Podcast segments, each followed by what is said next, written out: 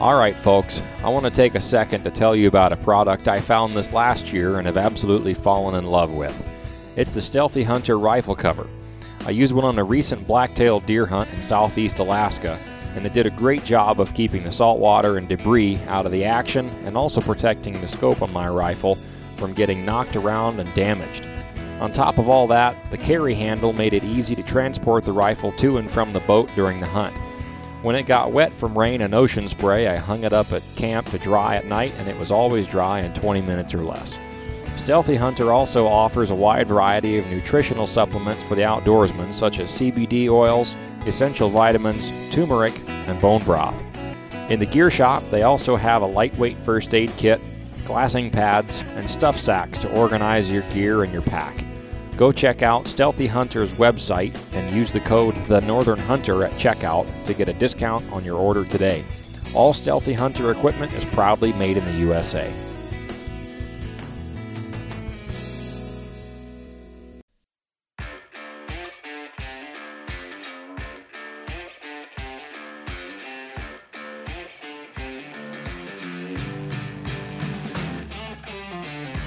You're listening to the Northern Hunter Podcast, home of all things hunting, fishing, and outdoors in Alaska. All right, everybody, welcome in. This is episode one of the Northern Hunter Podcast. My name is James Payne, and I am joined here with my co host, Dalton Gray. How are you doing? I am fantastic. And Mariah Humphreys. Howdy. Howdy.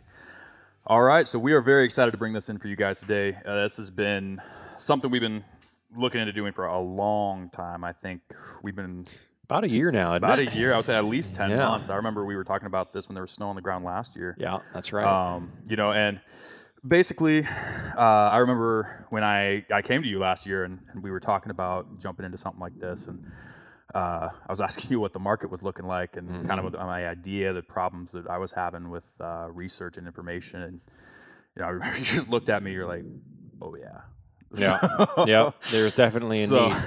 You know, but uh, we have been uh, working hard at this. So thank you everybody that's been uh, downloading the, the trailer and looking at the website. Uh, Yeah, yeah, you know, everybody that's kind of been watching our social medias, it's really meaning a lot, and we are excited to be bringing you some really awesome content. yeah, Um, so a little bit about what we do um, and what we're kind of trying to achieve here. So the Northern Hunter is set out to become one of the best sources of information of hunting in Alaska by the people who do that as a lifestyle. Right. So we are, you know, trying to fill a void. When you're trying to get out into the, the woods and become a better hunter or a new hunter, Mhm. when you're looking for information, especially if you don't happen to fall into one of those groups of friends that just gets you out there with them, um, it can be daunting. It can be hard. I mean, there's not a lot of information, and the stuff that you do find can be scattered. So, what what we're trying to bring for you guys is kind of a just a conglomerate of information. Is that better?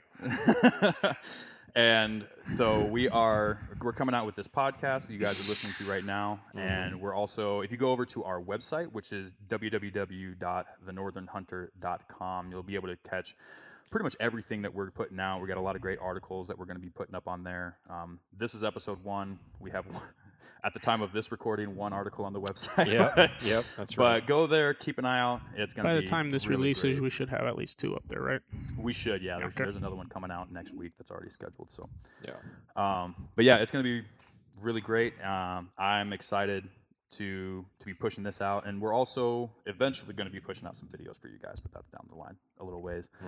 We only have so much time. We all have full time jobs. Mm-hmm. yeah, yeah. This is So we don't have eight hours a day to produce the Northern Hunter, Right. so Yeah, it's a- exactly. It's a, work in progress. But uh, so we'll go ahead and kind of this episode is going to be a little bit different than our standard. Uh, it might even be a little bit shorter. I don't know, but we kind of want to give you guys an insight to who we are as a company, who we are as people, and we're going to just dive into that so you guys can basically we don't have to revisit our introductions again. We can just jump into content next time. So. Yeah. So, uh, a little bit about myself. My name is James Payne. I'm kind of the uh, CEO around here, I guess, if we're you're going to use those titles for three people. Official. Um, yeah. uh, but I came up to Alaska in 2009 with the Army. I got stationed at Wainwright, and uh, so I have the same experiences as a lot of the people I'm sure that are listening to this podcast. Mm-hmm. Um, and you know, I grew up in in Kansas, and I always, I don't have the same hunting background as some of these guys, Mo and, and Dalton, from being teenagers, but you know, I've always looked to the Western world and the North, and you know, trappers and Mhm. hunters, and just especially the old pioneers, you know, and so my when I came to Alaska, I really just felt at home, you know, and I feel like my passion for hunting is a lot born out of kind of that old that desire to kind of live off the land Mhm. like those old Yeah. timers did. Yeah. And Alaska is a land where you can absolutely do that. I mean, Right. you know, my wife and I uh, live in the Fairbanks area and hunt, you know, around the Fairbanks area and all over the state, honestly. But um, and we keep a freezer full. We keep, you know, that everything we eat. I can't remember the last time we bought beef. So I mean, Yeah. clearly we're doing something right. Where's the meat? Yeah, that's right. So, uh, and, and that's you know a lot of the the style. I like to say I'm a according to the, the Constitution of the great state of Alaska, I am a subsistence hunter. I'm just There you go. not not how Fish and Game defines it. Right, so, right. Yeah. Um, but we do. We live off this land. We are the kind of people that don't leave anything in the woods if we can help it. You know, I'm taking. When I got my bear this spring, I took the entire thing home with me. Um, Yeah. You know, we kept the bones, we kept the, you know, keep all the hides off caribou and everything. It's, it's something that's really important to us, really special to use everything, and that's something that's really been ingrained to me um, by people in my life and people that taught me how to how to be an outdoorsman. So I'm really excited to bring information to the table through this this platform here. Uh, I'm kind of a ballistics nutcase, so I eat, sleep, and breathe anything firearms and ballistics, bullets. Uh, so I really hope to bring a lot of good content to you guys in, in that aspect. And um, I'm just I can't tell you how excited I am for this. So Well, good. um, so that's that's kind of a little bit about me, a little bit about what I like to do. Um, you know, so we'll go ahead and get into the other bits of the team. So we have Dalton Gray here, and uh, yeah. he's our brand chief brand officer. There that's you what go. We'll call it. So go Official. Yeah. ahead, and let the people know about you. Yeah, so I uh, I was born in Fairbanks here um, many moons ago, and uh, my folks were missionaries overseas. Uh, I grew up a lot of my childhood years in Fiji. Oh And, man, uh, Touristville. Yeah, yeah. I, I didn't live like a tourist though. Never. Uh, well, I, I should I shouldn't say never. One time in 15 years, I was on a on a chartered fishing trip. One Oh, time, man. and it was only when we had visitors from California. Um, but uh, yeah, I, we didn't have uh, didn't have firearms in Fiji. We grew up shooting bows. We had recurves and longbows that we grew up shooting. Um, my grandpa owned a large archery shop back in the day um, in Western California, and then in Fairbanks when they moved up here in the late '70s. And so bow hunting was always a, a, a heavy uh, presence in my in my Yeah. life growing up. Um, You know, grew up reading all the traditional bow hunter magazines, and we were subscribed to that. And um, you know, I, I grew up watching VHSs and, and DVDs when those came around, and always really wanted to come back to Alaska and hunt. Um, didn't quite know how or when that was going to be a possibility because my life as I knew it was Fiji. You know, I I Yeah. never I couldn't imagine my family living anywhere outside of Fiji as a kid. Right. Um, we would come back to Alaska for visits, and I, uh, you know, did some, you know, uh, some grouse hunting and stuff like that. That was about it. Um, in Ohio, would you know, shot some groundhogs on some farms, and that was about my extent of hunting as a kid with guns. And uh, we uh, found out when I was a teenager we were going to move back. Um, there was a a change over there uh, with the with the mission work, and my dad turned over the church to a national man, and uh, we moved back to Alaska when I was a teenager, and uh, that was my jumping off point. I Yeah. bought a truck pretty quickly thereafter, and uh, bought a bunch of guns, and uh, I was gone. I was Yeah. gone all the That's- time. That's the Um, launch that's that's when I met Mariah, and yep. um, um, you know, he and I started hanging out, and he introduced me to bear baiting, which at the time seemed like an absolute rush, and it's been ten years, and it's still an absolute rush. Right. Every time. I'm still addicted. Um, but yeah, no, Mariah's dad and I uh, went out and killed a couple of bears the first spring that I started bear baiting, and Mariah killed one. I think my introduction to bear hunting, Mo and I baited for an entire spring, had no hits on either one of our baits, Mm-hmm. and then on the last two days of season, Mo shot one late at night. That's right. The next morning, Mo's dad and I went to his other baits and shot two in three hours. That's right. And as I recall, we killed three black bears with bows in under 24 hours. Yeah. that was my introduction to black bear hunting. Yep. Um, and Jeff and I were at those baits checking them out there, and uh, lots of grizzlies activities. Um, you know, I, there was a grizzly that actually carried the black bear carcass of my bear Oh, off, wow. and I got to watch it do that. That's After we killed mine, we carried it out and skinned it and took off the quarters and brought it back to our little camping spot. hmm And then when we were walking back into the bait, there was a grizzly running off with my black bear hanging out of its mouth, like a shark swims off with a tuna hanging out of each side of its mouth. And I I thought, said, said like a guy that lived grew up in Fiji. I said, "Oh my, look at that!" And I couldn't believe it. And my black bear, you know, is a five and a half foot adult black bear. Yeah. You know, it, That's- average size. Mm-hmm. And uh, this grizzly just picked it up and just ran off with it, Yeah. like a dog with a bone. And I, oh my, So for, for completely guys different so uh, game. A, a standard interior black bear is gonna push probably two, two hundred and fifty pounds somewhere in there. If they're in like the, I- the five and a half to, Yeah, to six foot. I would say anywhere from 175 to 225 James. on Yeah. average. Yeah. I don't know if Yeah. you can scoot your headphones forward to get that mic closer in front of your mouth or something, but Yeah, there you go. that might be better. Sure. Yeah. That should be Whatever better. you need. Um, but yeah, so that that was my introduction to bear baiting. Um, that uh, that crash course, if you will, as I like to put it. So I got to skin and take apart and turn toes and turn faces yep. on three bears in a day.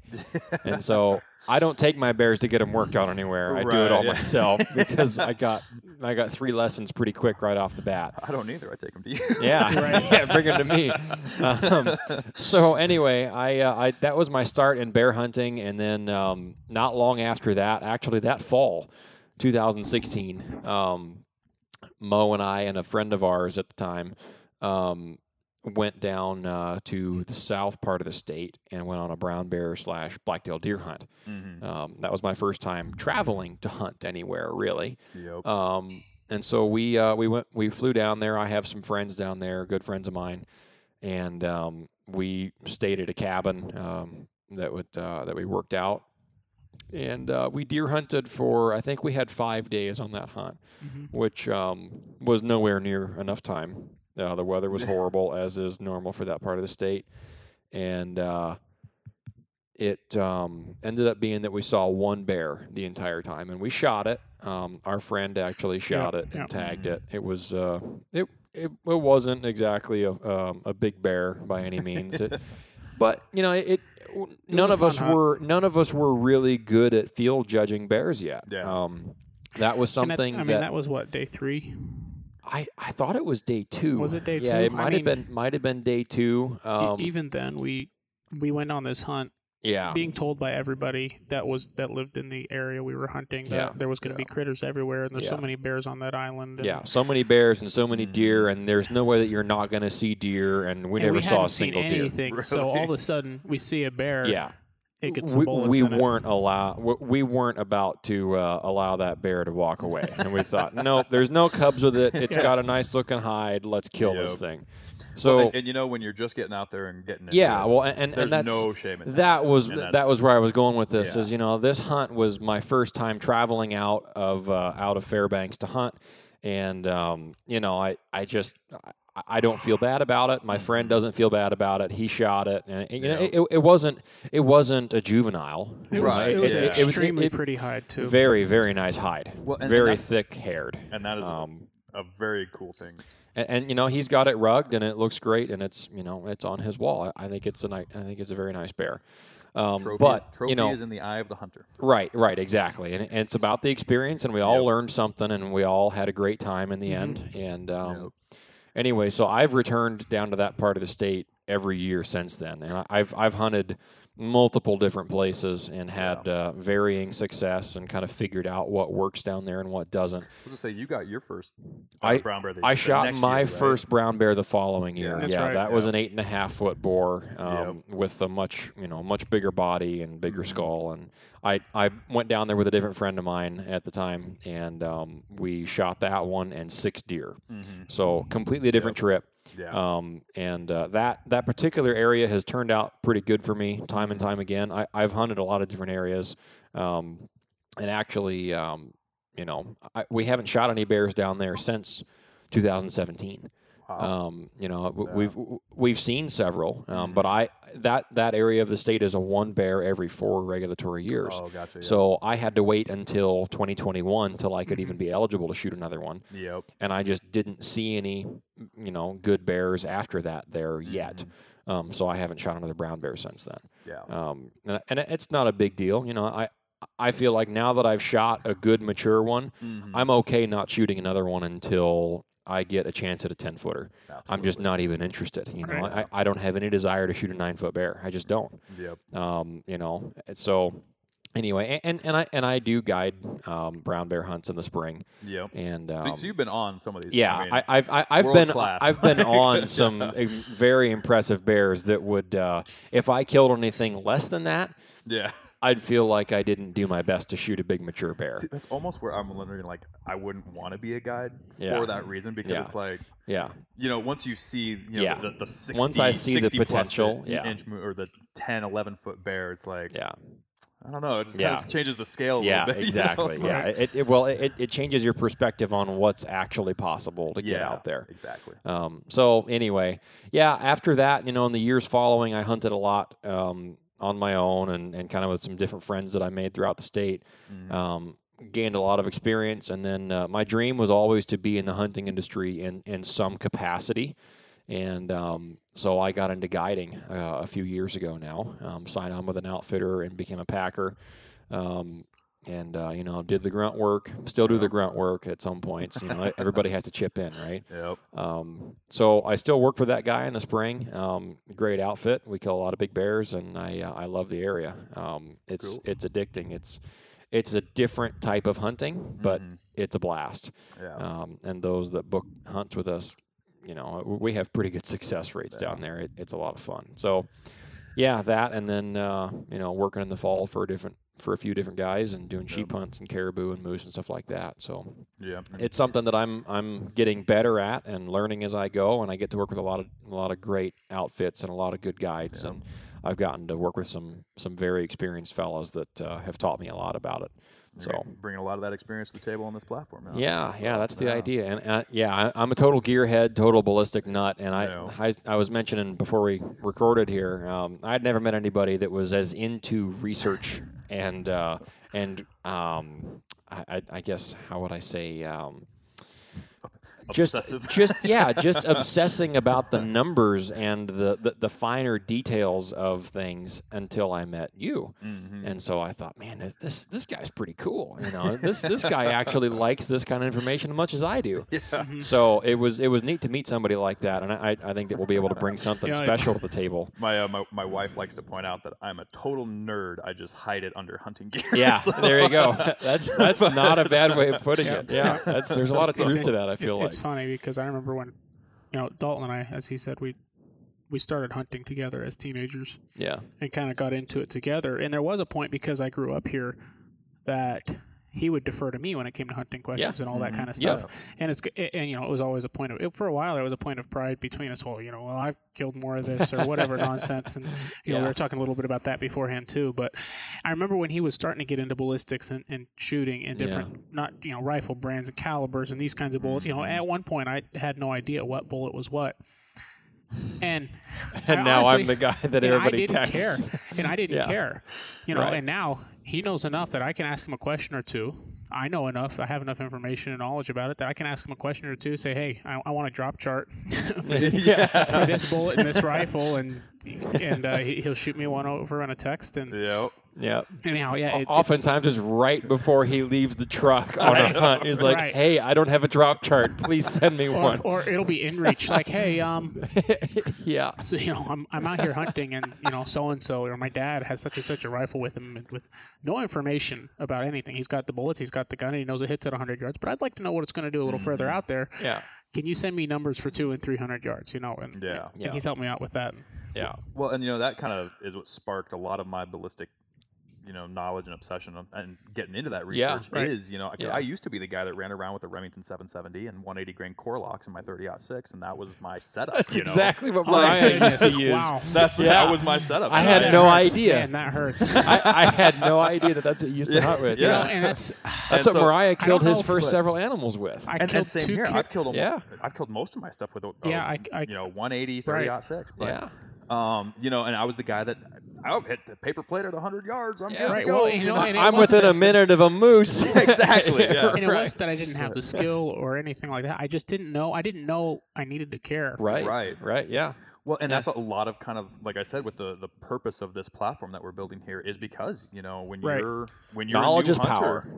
You don't always have that information, Right. You know, 'cause- because there are a lot of people that'll just sit there, especially you know the guys at the work lunchroom, and they're like, "Oh, you can hit the paper plate at 100 yards." Right. That's Yeah. a moose. You know how big a moose's lungs Yeah. are, and I'm like, "Well, Yeah. yeah, Right, but right. Yeah. you know, once you start to multiply Mhm. that times uh, an What if it's windy? Yards, Well, if what if it's windy? Right, What if and it's windy? What if, if- it's 400 yards away and you're out of cover? yeah. What if? you right, know- well, and but a lot of guys won't shoot an animal under over 200 yards. yeah. Right, I mean, yeah. Yep. And Dolan more and, I power to both 'em. know at least one. I know one guy, and you'll know exactly what I'm talking about, who bow who bow hunted the majority of his life and has gone into rifle hunting a little in later years because it's Yeah. harder to get animals where he used to bow hunt. Mhm. And you know, we, we will tell him, oh yeah, you know, I knocked over a wolf at 300 yards with my rifle, and he'll be like, man, I haven't, I wouldn't even take a shoot at a moose at that range just because he doesn't know. Mhm. Yep. And you know exactly what I'm talking Well, about. And that's kind of the thing with long range Mm-hmm. is, you know, and you'll hear those people that are saying, well, there's, there's this ethical range and this, Mm-hmm. you shouldn't take an animal past 300 or 500 or whatever it is. And, you know, when I tell people about my moose that I took at 550 yards downed in one shot, you know, I mean, people look at me like, Mhm. whoa, like that's what, like, what are you Yeah. talking? But the thing is, if you know your weapon, you know your ammo. Yeah. You're not just Right. grabbing a random blue box off the shelf Yeah. you know you know your numbers and exactly I, like, when i pulled the trigger at that on that moose i knew exactly where my bullet was Exactly, going to hit Right. and it did Yeah. you Well, know yeah. and and so the ethical range for hunting like that is where you're comfortable Right. Well, I mean, what's the ethical distance to shoot a human at? And I don't mean to be crazy, but Chris Kyle, right? Yeah. Everybody's seen American Sniper and heard of Chris Kyle. yeah mm-hmm. But why could he make the shots he made and kill the number of people that I heard it die put that he best. I heard it put best just this week. I was listening to another podcast, and I um, I heard a guy that's uh, from a prominent ammunition manufacturer, and we'll just leave them nameless for for the time being. Um, but he put it really, really well, talking about the release of a new cartridge that, at the time of this recording, is um, the Seven PRC, and he was Oh, talking yeah, about the Seven that one. PRC. i'm okay? very excited for that one I already have a custom build on the way. Seriously. i knew Yeah. You you said you were talking about it, I I do. about it, but I do. Yeah, I, I, I already have a custom build set up with a gunsmith, so Yeah. I- I'm excited for that. Hopefully, I'll have that one up next year. Um, anyway, so but he he put it best this way. He said, a lot of people like to dog on long range hunting because it's difficult or impossible with traditional style equipment. yeah But with modern equipment, with ballistic turrets, with Mm-hmm. long range bullets, with higher efficiency cartridges, Yep. you are extending the ethical range. Right. The ethical range of a 30 6 with a 180 grain Core-Lokt might very well be 275 yards. Yeah. But the ethical range of, let's just throw out a prominent brand of a GunWerks Mm-hmm. um, you know, uh, a, a, a- a GunWerks Magnus rifle with a Yeah. Nightforce NX8 two and a half to twenty, right and um, let's just say a, uh, a seven PRC and 180 grain ELDM. see, people, Yeah. just so you know, only The- thing I understood there was uh, 7 PRC and 180 grain LD. Uh, So- ELD. not So- only did i know what he was talking about i know where to buy that exact I, rifle I've Yeah. heard GunWerks. I've heard Nightforce. Don't lose me here. Yeah. But that setup, that setup yeah with practice, Yep. you can be on first shot hits on steel plates at a thousand yards and not even Absolutely. try. Not even try hard. Yep. Because with that glass, with that reliable tracking turret system, with that bullet, with that rifle Yes. setup, with the with the geometry of how those guns are built and how the stock is built and how the drop on the comb functions, none of that is there on a Tikka T3. Right. Not to dog a Tikka T3. They're phenomenal guns, guns. But I will not take a stock Tikka T3 and go sheep hunting and make my maximum range a thousand yards. I don't, It- shoot a, I don't shoot a stock anything. yeah, yeah, exactly. And, and and this is from somebody that has a stock Tikka T3 Yeah. that is no longer stock. yeah, I put all kinds of parts on it, and you know, a higher end glass and all this kind of stuff. And, and and and those are great guns, but they're not in that. They're not in that upper echelon Right. of product that allows you to ethically extend your hunting you know, range. and, and a big argument I make on that aspect too is, like you said, with the practice, Right. Because Yeah. y- you know, you talk to these guys that are okay with just taking hitting the pla- paper plate at 100 yards, and oh, I go and I shoot 10 bullets before hunt season, then I just make sure I'm dialed, and then Yep. I go out. and their gun But sits in the safe for the other I- nine months of the year. Exactly, but when like when hunting season's coming up, and honestly, even when hunting season's not coming up, Yeah. I, I'm at the range. Oh, yeah. multiple times Yeah. a week. At the range, know, off the dike, anywhere, you know, I fire am break, stuff perfecting like my that. reloads. I'm Yeah. changing my, you know, whatever I've got to change. You know, just dialing it in that that extra little bit because you Yeah. never know. Like like you Yeah. said, the wind, the rain, the Right. anything. Right. I mean, it can. Having the proper equipment to take advantage You and might be extend too far. extend Yeah. the ethical range. You know, that's that's what we're talking about there. So anyway, yeah, I, I my farthest my farthest shot. I'm not even going to say it right now. Yeah, I the, probably the, wouldn't. the, the, the farthest that I've ever shot an animal. Most people look at me like I have you know Yeah. two heads Mhm. because it's a long ways out there. Yeah. It- and that's But I had the practice, I had the gun, I had the load, and, it worked. and, and for people listening to this, you know, like we're not we're not out here trying to shoot as No. far as we can, but No. you know, sometimes in a world, a lot of people have the misconception that Alaska is this land of you know plenty where there's animals behind every Yeah. tree, and that's Yeah. just not the Yeah. case. You know, sometimes the only caribou you're going to see is Yeah. on a ridge top Right. a Yeah. thousand yards away, and Yeah. you can close that Yeah. distance a little bit, Yeah. but you're not. We're talking about a state that has more land than any two lower 48 states put together. right, including Yeah. Texas. Yeah. So- Texas and California Texas. together.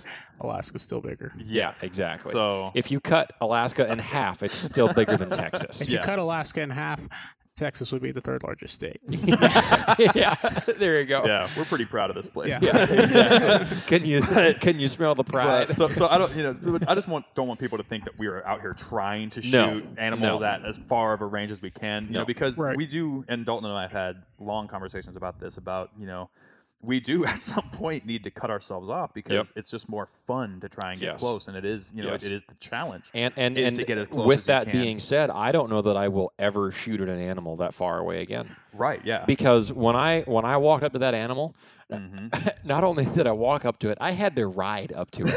Okay, Right, yeah. It was it was so far away that I had to think about it and think, well, I left my four wheeler back up on the mountain, Mm-hmm. so I need to go back up and drive it down to this animal because Yep. if I walk down there, then I've got to walk all the way back up just to get my four wheeler. I'm just going to go drive up to it. Yeah. It was that far away, Yeah. and it Yeah. would have been a long walk. Oh, yeah. I'm, and I'm not going to say how far, but You know- it was it was a long walk. Right. But yeah, well, yeah. but it- but, it- but I but I drove up to it and I thought, okay, well it's dead. You know, Yep. whatever. Yeah, Yep. I shot it. You shot it. I it might as well have shot it from a different time zone. Yeah, because it- it had- I I wasn't up on it. It Yeah. had no clue. Now, it was very ethical. All my hits were solid. Right. You know, I, I I hit it a couple times. Yep. Um, and uh, every shot connected. Every shot was in the boiler room. The performance was fine. You know, it, it was no. It, it, it's not meant as as a discredit to the system that I used and to the gun and to the caliber and the bullets and everything. It all worked fine, right. but I just didn't get the same level of satisfaction as I get since then with under 500 yard encounters. It's like you, you kind of just cut out the stalk. And stalk, Yeah, the stalk yeah, is the big exactly. part of it. You know, it's at like, that so- distance that I killed that animal at, Mhm. I could have been standing up doing jumping jacks, and Yeah. it wouldn't have cared. Well, and that's like with the moose that I took at extended range was, Mm-hmm. you know, I was on one side of a lake, it was on the other side of a lake, Yep. and it had thick, thick brush all the way to the shore. There was no Yep. shoreline, you know, so there was no working my way around and getting closer. I mean, I would have been totally lost if Yeah. I had tried. Oh, yeah. you know, within. And then if you're going to pop out of the brush at 15 yards and spook it exactly. and And lose if it. I was on the same side of it, I wouldn't be able to see it till I was Right. right on Right. top of Yeah, it. So I just, exactly. I, again, Yes. be comfortable, be ethical, Situationally, but yes. you know, would I have been able to get closer? I would have chosen that route. Okay. To get back So- on. Uh, I was just gonna say. Is that what you're so gonna say? I, So- I, I love that we we ran into this nerdy rant uh, because this is probably gonna Yeah. be what a lot of the show's gonna you know, kind of be as nerd rants. But we totally skipped part of the introduction, so let's get back on course with that. And uh, I mean, I feel like it was still part of the introduction. I mean, they it got to kind hear of your lets, voice. yeah. They- it, it kind of lets it kind of lets them know who uh, who you guys are and get a little bit of an idea of that. So, Yeah. in case you guys were wondering and you didn't get from the intro, uh, that person talking is Mariah Humphreys. He's our technical executive. Uh, we also call him Mo. So if Yeah. you hear Yeah. if you hear us calling Mo, that's who we're talking about. So I'll let go ahead and tell right, him about all right, yourself. yeah. Tell us about yourself, Mo. You know, and, and just just throw this out there. It's not that I cared about introducing myself. It's more like we've got topics we're supposed to hit in this episode. So We're trying to stay on top. yeah, right. You know, I feel like that was a good, uh, you know, for the sake of public uh, Information. was information. speaking. It That was a belongs in there. good. That was a good slight branch off, and we can guide it back in. And I think I mean, what's the point of I having mean, microphones? I mean, if you guys not didn't like that rampage? at all, then just let us know, and, and you know, we, we can figure out how we're going to do this. We're but not going to go full Alex Jones. uh, Okay, care- so Mo, tell us about you- yourself. You put on here and get Yeah, us in that's trouble. Yeah. Um, all right, so I mean, I grew up, as I said, I grew up here. Um, c- I mean, I first time I saw a bear in the stand, or, you know, in the field, I was seven years old. Mhm. Um, which is, you know, it's just awesome. I grew up. Yeah. I grew up in Yeah, it and around that's pretty it. cool. I, you know, I was shooting a toy bow when I was little, and as soon as I could pull back any kind of real bow, my dad had one in my hands. Nice. Uh, you know, I've killed bears, hunted whitetail, taken some whitetail uh, with bow. I have I have a moose with a bow. I mean, it's just Yep. Um, you know, bow hunting is what I grew up doing. Mhm. It was always a big deal to me, and Well, it and your still dad was a big time bow Oh, my hunter dad, too. and he- yeah. he still is, Yeah, and not still as much is. as he was, but Yeah. it's some of the bow hunting areas have gotten a lot harder Oh yeah. in the last ten years or so. So he hasn't been able to do it like he used to. Right. But that being said, um, kind of what I, I got into rifle hunting a lot more in the last, you know, that was when I was younger. Last decade. Yeah. Yeah, I mean, Yeah. when Dalton and I first met, I was big bow hunting. He was too. Mhm. And as he started getting into shooting in long range, and a lot of that had to do with his uncle, I think, Yeah. helping him out with some of that. Um, Yeah. It kind of it helped me realize what was available. Like I said, like Right. I, he would talk about stuff and see stuff, and then you know he he had me shoot one of his. It was a Tikka T3X Mhm. that Oh, I shot of his. Yeah. Um, Fantastic rifle. and then and then I shot a seven mil one time, and it was like hundred yards, and I shot it three times, and it was the size of a dime, and I was like, I had no idea That's a Tikka. that that was even possible. Yeah. And you know, and you know, recent a few years ago, I The bought seven mag is a Christensen. I bought. Oh, a- he was talking about yours. Yeah. Okay, sorry. well, you know, I shot your Tikka seven mag at that time though. Oh, that's right. That's right. right. That, that was the first seven See, mag that I, I was had. right. Yeah, you were right. Um, yeah. But, uh, That yeah, that was a yeah, that was my first seven right, and I wish at this point I wish I had bought that one from you when you offered it to me. But Yeah. um, yeah, when I upgraded to the but I did buy a 300 Wisdom from you. yeah. Uh, a Tikka. yeah, yeah, it's a Tikka, and, Yeah. and I love that rifle. You know, I've and I've killed. I've killed several animals at extended ranges now, at ranges that most people wouldn't be comfortable with. or they- Extended ranges when talking about traditional ranges because Correct. traditional ranges, let's say 300 or less. 300 and under. Yeah. 300 and under on a I big game consider extended range anything over a quarter mile, which is Yeah. 430 Yep. or, or you know 420 When I say to extended 430. range, yeah, I'm talking about when what range most people would be lobbing shells. Right. Yeah. right. A, a That's few that's over 300 five years yards. ago, Yeah, uh, 300 yards would have been me lobbing a shell. yeah, Mhm. Today, 300 yards is a calculated shot, no problem yeah. Oh yeah, Yep. for me. And, yeah, exactly. and I have a stock Tikka T3X. Mhm. It's an X, right? Yep. Okay. Yeah, I've got a stock 300 Wisdom Tikka T3X and a uh, Leupold VX3 HD. VX3 HD. Yep. And I'm extremely confident to 400 yards. I would have, and I'm very confident. Ha, Yep. You know, I, to, yeah, I would, I, I wouldn't even second guess shooting an animal, the right Mhm. animal at five and 600 yards. Yeah, Um, and that's coming from somebody who doesn't spend every weekend at the range, who shoots Yep. his gun before hunting season every year. hmm And if you can shoot straight at 100, you can shoot straight at further ranges. You just have to have the right setup. Yeah. Um, Anyhow, that's what kind of got me a lot of rifle it's hunting. mechanics as well. You know, Right. That's- Well, and, and we are going to have, um, it's not scheduled for release yet, but we're working on some articles on the website that are going to go over how to do a a very accurate hunting build for you know the average hunter that's trying to get into a little bit more accurate setup, a little bit more long range Right. setup, but not trying to break the bank, not trying Mhm. to do the Yeah. budget. So Right. keep an eye on the website that will be dropping soon. But anyway. Um, Yeah. yeah. Anyhow, keep I, I mean, I sh- I've, I've killed several animals in the last. I mean, I killed one animal about a year ago. I've killed one animal about a year ago. Um, that was, I mean, I've killed more than that in the last year, but I killed one animal about a year ago that turned out to be a mistake on my part. It was, Mm. it, it turned out to be illegal. Um, I didn't know that when I shot it. I, I, I, And was ma- I t- that, I made a uh, guess. That was That was last September. Yeah. Uh, last year. I made a guess. I was wrong. I turned myself in. a Uh, guess on what? I'll get there. um, but what what I was going to say was it was a 400 plus yard shot Mm-hmm. uphill, um, and the animal was moving. I fired, and and a, and an animal was walking slowly. And the time it takes a bullet to travel 400 Yeah. yards can move quite a bit. And, but I fired, the animal stopped. It didn't go down right away, so I fired a second time. Yep. Animal fell over. I was elated until I got up to it and saw that that moose rack was not indeed 50 inches. and Yeah. uh, but that was just that wasn't the first animal I'd killed at that range, but that was just the, the power that the you know the right bullet, Mm-hmm. you know, and the right caliber. You know, I had I had absolutely no issue having just run. We had an elevated heart rate, Mm-hmm. getting down and taking that shot, and both shots were were would have would have been perfect. I mean, it was moving, so the first shot was a little bit back in the guts. Second shot was perfect through the boiler room, and uh, I, I I don't I don't- honestly at this point. If I could go back and not do it, I wouldn't.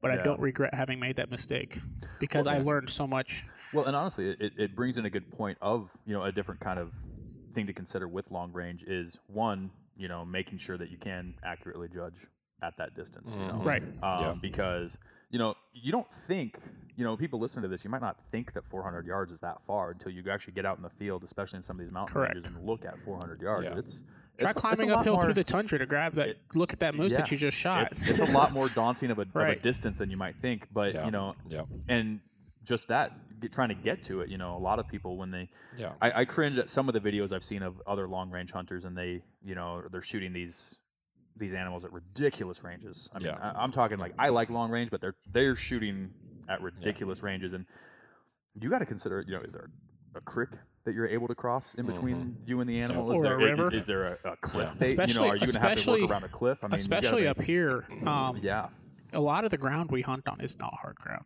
No. no and, and if you're standing on hard ground when you shoot that animal, there may be a lot of ground in between you and that animal. It's not hard ground. Yeah. It could be river. It A could whole be lot of ditches. swamp, a yeah. whole lot of- especially if you're, Yeah. you know, if you're especially- Alders, a thick lot of- underbrush. a lot of moose hunting isn't on foot; it's on wheeler or it's on horses because a moose weighs a lot and there's a lot of meat. Mm-hmm. And um, Well, that's even with mine. When I shot my my moose uh, at extended range, I thought it was standing on the shore. Yeah. It wasn't. so when I got in the canoe and I rolled over there, Boom, and, you know, kerplosh. thankfully, that moose I was It- we were able to drive right up to. Yeah. I mean, it was a horrible, nasty day. You know, the kind of day that when you're riding, your hands turn numb, your face turns numb because it was sleeting, it was windy. Yeah. Mm-hmm. You And know, this is in September. This is in September. Yeah. I had just gotten married, so my wife's out there with me enduring all of this, and she she did it all. She had a great time. Thankfully, you know, it didn't scare away for life.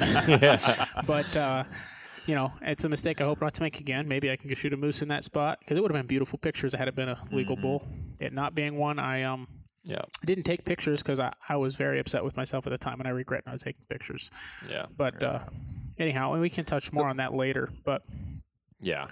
Well, I, you know, I, I think there's something to be said for the honesty of it. You know, you, Right. you were in touch with the troopers immediately and turned it in, and there Yep. was a minimum minimum uh, um, repercussions administered. there was because I did it the way I right did it. because you did it the right way. I, I called within 20 minutes of having pulled the trigger. yeah.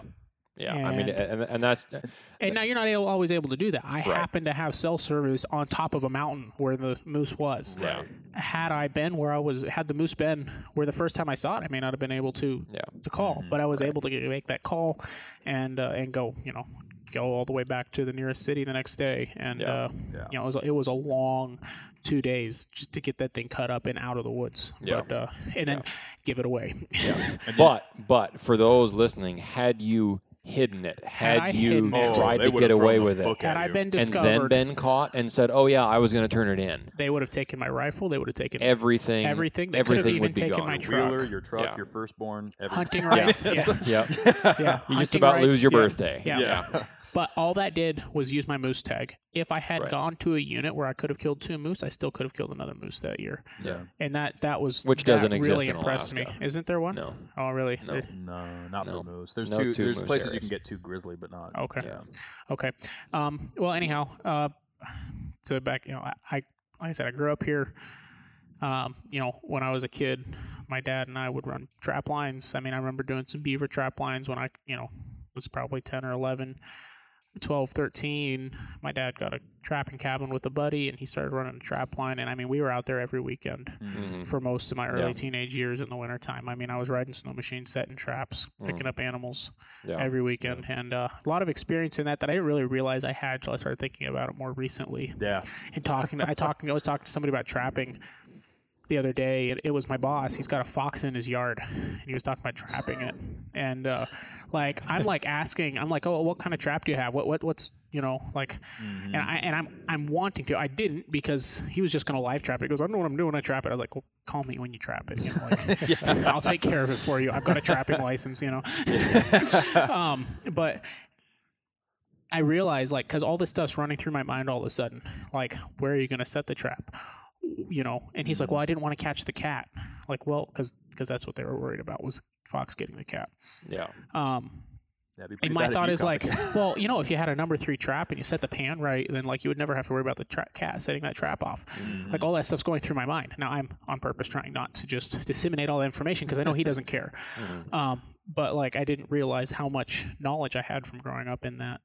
Yeah, and that's that's a huge advantage to have. I mean, because like like you've said many times, I mean, you know, you might not be running a trap line actively, but if all you need is a couple traps and you have the knowledge, you have Right. the you know, If there's an animal running through your yard you want to catch, then Yeah. that little bit of knowledge. yep, and that, and that's huge. But yeah, I mean, yeah, watched my dad kill a lot of bears. Killed bears myself growing up. Well, your And, uh, dad is way up there in numbers. He's on way bears, up too. there in numbers. He's Yeah. been baiting bears since the '90s, and uh, when he drove up here, He's he's Mm-hmm. a big inspiration on both you guys. yeah, yeah, and he uh, he's right up there at about 30 bears with a bow. Yeah. hmm Yeah, that's It was, it was really cool getting to interact with him. a He little bit He has this not next killed a bear yeah. with a rifle. yeah, Yeah. uh, yeah, he did. Okay, he has not killed a black bear with a rifle. Right, right. Yeah, Well, he, he can tell those stories. when He can comes tell Yeah. the, a story about the bear with the rifle if he ever comes on here, and if he's willing, he may Yeah, not. yeah. It was not a baited situation. No. It, it, it No. was it was uh, it was a DLP. But anyway, Anyway, so that's us. That's the c- team. I mean, that's uh, a little bit of what we plan on bringing to the table there. I mean, you get a little bit of a, a view. So yeah, let's talk about our, our seasons, huh? Let's talk about what we did this year. So yeah. Well, I mean, know, I know you guys. Uh, we were all bear baiting this year. Um, that was a, Always that was a normal part of every one of our seasons. Um, I uh, I threw out a few new baits with you in our in my area, Yep. and uh, And that was that was kind of a trip when we went out there because Yeah. I mean this was a very late breakup this year. Yeah, It was yeah. Painful. when we say breakup, we mean when the snow when leaves the snow melts It and, was and the ice starts thawing. painful. I, I know when the rivers open back up. April Right. fifteenth came around and season open, and we're all you know because March sucks. There's Yeah. nothing to do but ice fish in March, and so it's like Yeah. you know you're just gritting your teeth just waiting for April fifteenth. And I remember I went out to my spot and it's like waist deep snow. Still. Yeah. I'm like, Yep. ah. Yeah. so you and I went out. So yeah, um, April came around, and, and keep in mind the reason that we went out so early to try to set these up is I was scheduled to leave guiding uh, right at the beginning of May. Mm-hmm. Yeah, um, right. Head down to the coast and go brown bear guiding. Yeah. Um, and so I didn't have a whole lot of time no. to set these new bait sites that I wanted to try out this year. So I said, well, let's just go. Let's take the four wheelers and we'll go try these trails and see if we can just power through and winch our way, winch our way through the snow. And it did not work. it was way too early yet. Yeah. And, You know, and- and we've it was never done that before. no, That was, no, the first, never. that was the first time I got the king quad stuck. Oh yeah, that was yeah. That, first that was right when you got that. so you mean Yeah. that's the first time you actually rode it? yeah, exactly. Uh, So we uh, so we went King out Quad there. Don't play, baby. King Quad don't play. So we went out there and uh, turned around, came back to trucks, and said, "Well, I guess let's uh, let's go up a little bit farther and try to just do a walk-in spot because I had I had a few spots scouted out on online on, on maps and Yep. and we'll get into how to pick a bear bait later Oh, on. We- I'm not going to dive off into the details of that, um, We'll but save, save that for springtime. yeah. So we uh, we went to a few spots that I had picked out and um, went for a hike just with pack frames and carried in a barrel and carried in some dog food and uh, some tree steps and some stands later on. Yep. Um, trudged through the the waist again- deep snow. um, no snowshoes. Um, Soaked boots. should soaked have- legs. should have had snowshoes. Yeah. Um, I think they would have worked. The snow was still uh, packed enough, but Yeah. anyway, so we we trudged through it. We cut out a bait site. We hung some stands, and we did a good job. Yeah. And uh, it worked out. And uh, Yeah. a few weeks later, I was out brown bear guiding, and I'm getting texts from you and my wife, Yeah. and uh, um, you know, you guys have been up there checking it, and uh, there Yeah, was, was- bears on it. You know, It, it was a little bit late activity. I mean, and, and people were experiencing that all over the state. I was texting a lot of my buddies. it, it was year, it was late for an established bait, but it's about what I expected for a new bait. for a new bait. It, yeah. it takes it takes Yeah. sometimes it can take up to a month into the season Yeah. before you're going to get an activity. I know. on a I new was bait. talking to a lot of people that had baits established for 20 years though that weren't seeing Yeah, but 10% of the regular activity. Yep. Yep. And a lot of that might have had to do with the winter we had. You know, yeah, it was, it was hard. has to Right. do with the Oh, winter and you know how long they how long it took them to get out of the dens. You know, and- my dad, having baited for what 30 years now, yeah. Yeah. he doesn't even try to put a bait in till Yeah. June Yeah. most of the time, a lot Yeah. of the time. Yeah. and, and that's and that's true, but this is this is coming from somebody who's killed three black bears in April. yeah. Right, I've, right. I, I've, Yeah. I've, I'm not I've saying shot it's not I've shot it, three in the last depending week on of your April location, but Um, his but experience in the that- areas that he likes yeah, to go. exactly, exactly. It's Yeah. very regional. The area that Mhm. I've killed three in April are nowhere near where your Right, dad has yeah. had luck Right. later on. And the area where where we bait out there, yeah, generally speaking, the last week of May and on is when it gets good. Mm-hmm. That's- A- I know I'm and not that's- going out there until May. Oh yeah, no. I learned my lesson no last way. year. ain't no way. And and I, and I likely won't even go set up Mhm. until I get home from guiding this year because uh, there's there there's such a such a high density in that area that you don't need to have it out there for all of May to Right. catch stuff, No. you know, and, and get it to come in. So So honestly, the reason I like to set them up that early is just to get in the woods. yeah, You know, oh yeah, I yeah, got it. absolutely. I, I I get feel the same fever way. so bad. Yeah. You know, yep. Part of the reason, Winters are long up here. and there's, there is another reason talking about breakup to not set up a bait April 15th. Dalton and I used to bait all Mhm. the time. In the first year, like we said, first year we did baits, we hardly had any. First couple years, Yeah, We Yeah, had a it- it- lot of It was fun. it was a couple Yeah. of years. we worked our butts off, but we didn't really see much. yeah, But Yeah. I think it may, it may have been the third year when we found a spot out snow machining and we're like, man, it just, this Yeah. looks like a good mm-hmm. spot. And we Yeah. went in there that next Yeah. spring on our wheelers. And we're like, Oh. I can't believe there's no baiters in here. It was an easy ride, yeah. five miles on the wheelers in like 20 minutes. Like, man, we were like, we Yeah. out there, we set up baits. We're, we you know, we had two baits going. And it And was they awesome. were getting clobbered, Oh, they were. covered up. Yeah. The with next week we went out there. it, the trail was a little more muddy and squishy, but we didn't think anything of it. Well, of course, it's going to get a little more muddy and squishy. Yeah, it's breakup season. And yes, and they were getting slammed early. Mm-hmm. Grizzlies and blacks. Yep. And you could, Yep. at that time, shoot grizzlies and black bears. Yep. Yep. And so we were excited. I mean, it was awesome. Like, first baits we actually put in that we were getting slammed and all this Yeah. kind of stuff. Yeah. Yeah. And Dalton's work got a little bit more demanding, I think, time wise. It always Yeah. did that time of year with the job he had at that time. And so I was the one going out there more by myself. But I think the third week we were still both went out there at the same time. And we get out there and we pull up to the creek that we were crossing Yeah. that we thought was a small little creek with like a deep Yeah. ditch. and where we thought there was a land bridge had been plowed over. Uh-huh. Somebody had plowed full of snow, and we were driving over an ice bridge those last couple weeks of breakup. and we get out there, and it is nothing but about a, at that spot about 15 foot wide Yep. of roaring water. And not just 15 feet wide and like two feet deep with steep banks. No, We're no, no, talking no, no. about like Yeah. eight to 10 feet Yeah, yeah, deep we look and at it just and- rushing. and steep banks, like four foot down to the water. Yeah. There was no way we were going to be able to even get our wheelers into it, No. much less get out. No. And so we go walking back and forth like you do. I mean, we got baits out there now. If we had come across this and when we first put bait out, we wouldn't have put a bait there. yeah. Yeah. But we go walking back and forth, and we find a spot.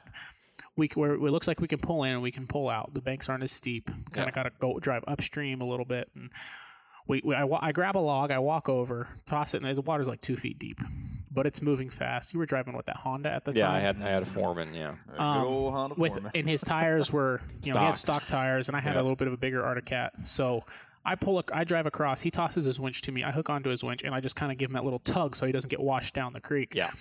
And we get out. We ride in.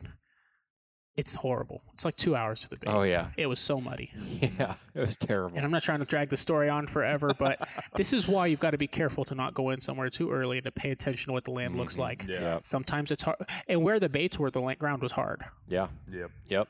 And where we left the truck, the ground was pretty yeah, hard. Totally out of the swamp, but, But- everything in between was completely. the week after that, he we both still went out there again. I think it was after that that I was going out there and maintain, and I maintained those baits all season Yeah. and hunted them. And I busted my butt doing it because it would take me two hours to get to the bait Mhm. um, because it was so swampy. And I had go around trails everywhere. You couldn't ride the main trail in. Yeah. It was around swamps, Yep. over trees. Yep. Um, anyhow, and that's why I can ride a wheeler better than just about anybody I've ever met. But Well, um, and you know that that weeds out a lot of people, like you were saying with the, Oh, whole- yeah. the, Oh, yeah. the three Yeah. year. Because Oh, I, yeah. I think for me it was my third year baiting when I really finally started getting good activity. Yeah. Um, really dialed in where these things are, what you know, Yeah. what to look for, what sense to use, and it was I have you know. one bait in my entire years of bear baiting. I have Yeah. one bait that I still run yep, since the first year that I Yeah. ever tried that yeah, spot. I don't. yeah. Every other spot that I've ever tried, I've moved on from and switched I almost don't have any. And that's the thing, any it's- spots almost that every two bait. years It- because inevitably somebody's moved in within a few miles and Yeah. I don't want to be any part of that. well, and then I don't want anybody near me. But that's Yeah. the thing is like a lot of people when they get out into the woods, you know, and they start trying to get into this, Yeah.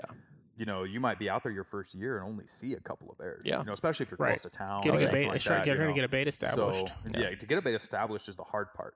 But if you stick with it, you know, Mhm. that's the part that Yeah. washes a lot of people out. a is they lot of bears are killed in the last week of the season. Yeah. Mhm. Yep. I've killed all of my biggest bears on the last day of season. Same here. Literally Yeah. the last day of season. Yeah, I like my last two big bears were that way. Yeah. Mhm. I may not have been the last day, but it was very close. Yeah. Yeah.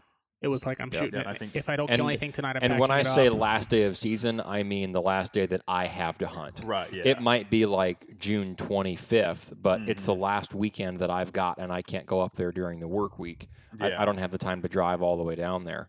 So I your just first, your first big one was actually on the thirtieth, wasn't it? my I believe so. I'd have to go check the date on the, on the camera, but yeah, it, it was it was right before closer when I went up there, and yeah, and I- just cool to uh, just to finish out that story with that bait with the creek. yeah, One more week we went in. Week number four. You know, week number one we go in, piece of cake, 20 minute ride. Week number two we go. in, It's like 30, 40 minutes, a little more wet. What do we expect? Week three, river in our way. We get across it.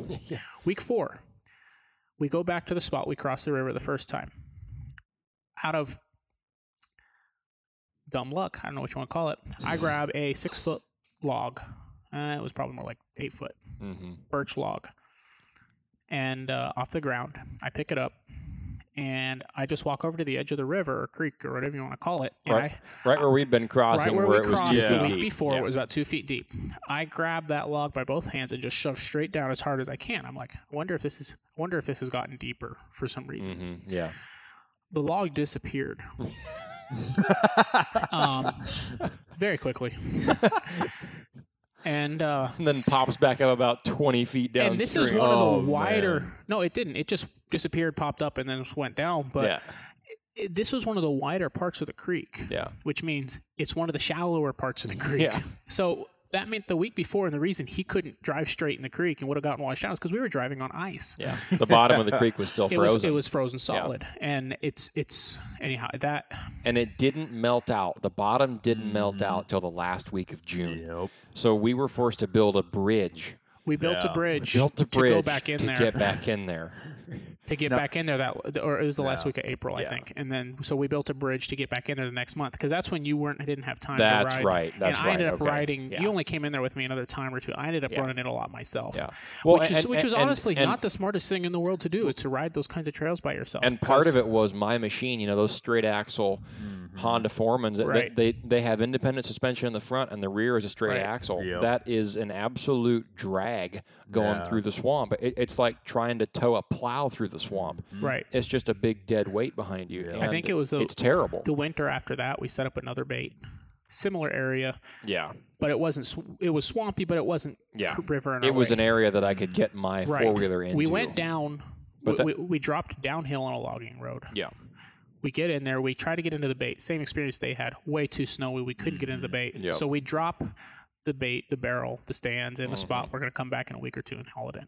Yeah, he couldn't get out on the road. Yeah. because of a straight axle Yeah. i had just put a brand new belt in Just my driving on a logging road with Yep. snow on it. Yeah. We're talking about a foot and a half of snow. Yep. Not even that much. right Stuff that with an independent rear, um, independent rear suspension with better Yeah. tires, I would have been able to I sh- ride right, right through i it. strapped him on and hauled him all the way out Towed me Yeah. out and then blew up his belt like a in the mile, process. mile Yeah. and a half uphill. Yeah. Yep. And Oh, then yeah. oh, as soon as we hit the main road, we unhook. I drop it into high gear. I hit the gas. Bam. yep.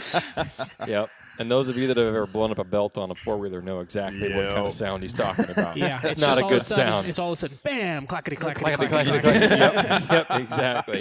And uh, it was it didn't blow the belt up completely. I was able to get the it in the truck. Put that one on the sound. yeah. yeah. uh, anyhow, it was. I wouldn't trade any of that experience for anything. no. I don't Yeah. think Dalton would either. No. Well, and that's one important thing. I mean, like if you're getting out and doing your first bear bait, you know, by all means, go out, take the risk, put Yep. them out there. If you find a good spot, don't be Mm-hmm. afraid to do that. But what I like to do is, as I'm running that bait, I'm scouting for new ones because I will tell you, Yes. I've I've found spots while moose hunting where I'm like, oh, this would be awesome. Oh, yeah. This would be a dynamite bait spot. And I come back there in May and June, and same thing, I can't get there. Right. You know, and the same mean, thing goes for. Even a dry trail. I've that I- been bear baiting in spots and be like, "Oh, this would be dynamite moose." Oh, right. But- yeah. nope. yeah. and, and there are times that works out, yeah. Mm-hmm. but it doesn't always work out as good as you think it's going to work So out. scout ahead of time, know what the terrain's Yeah. going to look like at the time of year you're mm-hmm. going to be Look there, at is the moral of summertime. the story. look at summertime sat maps. We have the Yeah. capability. I mean, for the first couple of years, I couldn't believe it. Looking back at my my maps and some of the stuff I didn't have marked, realizing Mm-hmm. I had no version of maps except for like Google Earth when we first started raiding Yep. into some of those places. And I can't believe I did that without maps. Mm-hmm. But how much a little bit of I mean, e scouting is a hip thing to do today, Oh, yeah. But it is so Oh, it- it worth helps. it. We're, It we're going to have a a big ton. segment on that. We, It we will. helps a Well, ton. e scouting for bear baiting is huge. Oh yeah, that's that's Oh. the th- that is the reason why I move bear baits so often. Oh, yeah. That's one of the primary. You just start do looking that. at maps and be like, oh, what about that Yep. spot? Yep. Exactly. Exactly. And, and, And, 'cause the and, goal and is you to know, find where I, nobody else I'm not is at. I'm not discrediting the the um, the benefits of having a long term established bear bait. Those work well. I'm not saying Oh, that they're you awesome. shouldn't bear bait somewhere for 10 to 15 years and you know stick to that spot. And if that works for you, awesome. I've got baits that I've baited before Mm-hmm. that I will go back to. Probably one of them will be next year. Um, that I haven't baited Yeah, in a I mean, few I've years. got I baited this last spring. I didn't kill any bears, but Yeah. I baited a spot close to where I'd killed my biggest black bear, yeah. and had nothing but grizzlies. It had been overrun by grizzlies. Yeah. Um, but in doing that, I scouted out a whole bunch more space around that area and found a spot I'm definitely be baiting Mm-hmm. Yeah. la- next Yeah. year. And, and see that that's what I was getting at is that's why I keep bear baiting. Right. If I baited the exact same spot, the exact same stand, the exact same, you know, a set of bears that comes in Right. every single year, and I just kind of know the family that's coming around, and you know, I, Well, and, if you have a dynamite black bear spot, Yeah. absolutely. But a lot Yeah. of times, but eventually they go dry.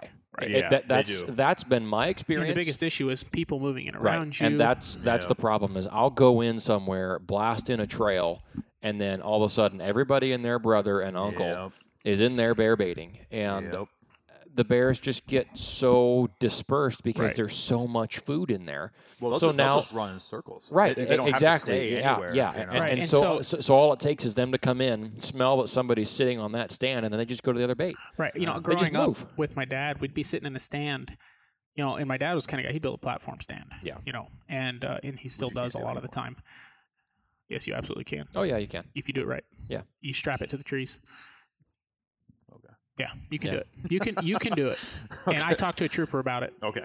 and, and, Yeah. and we you know, Oh, and yeah. maybe we'll talk about that another time. What Yeah, how can. they look at those things right now. Yep. Um, but uh, Anyway, Anyhow, anyhow. so yeah, Sorry. where Didn't mean to throw you off there. you threw me way off there from okay so growing up bear baiting with my dad as a kid I- bear baiting is the closest thing we have to whitetail hunting up here yeah, I would agree. but it's nothing like hunting whitetails No. and the only mm-hmm. reason it's close is because you're you're sitting, sitting in a tree. because you're sitting in a tree waiting for an animal to come in that's Yeah. about the only similarity yeah, but It's a lot more exciting than whitetail.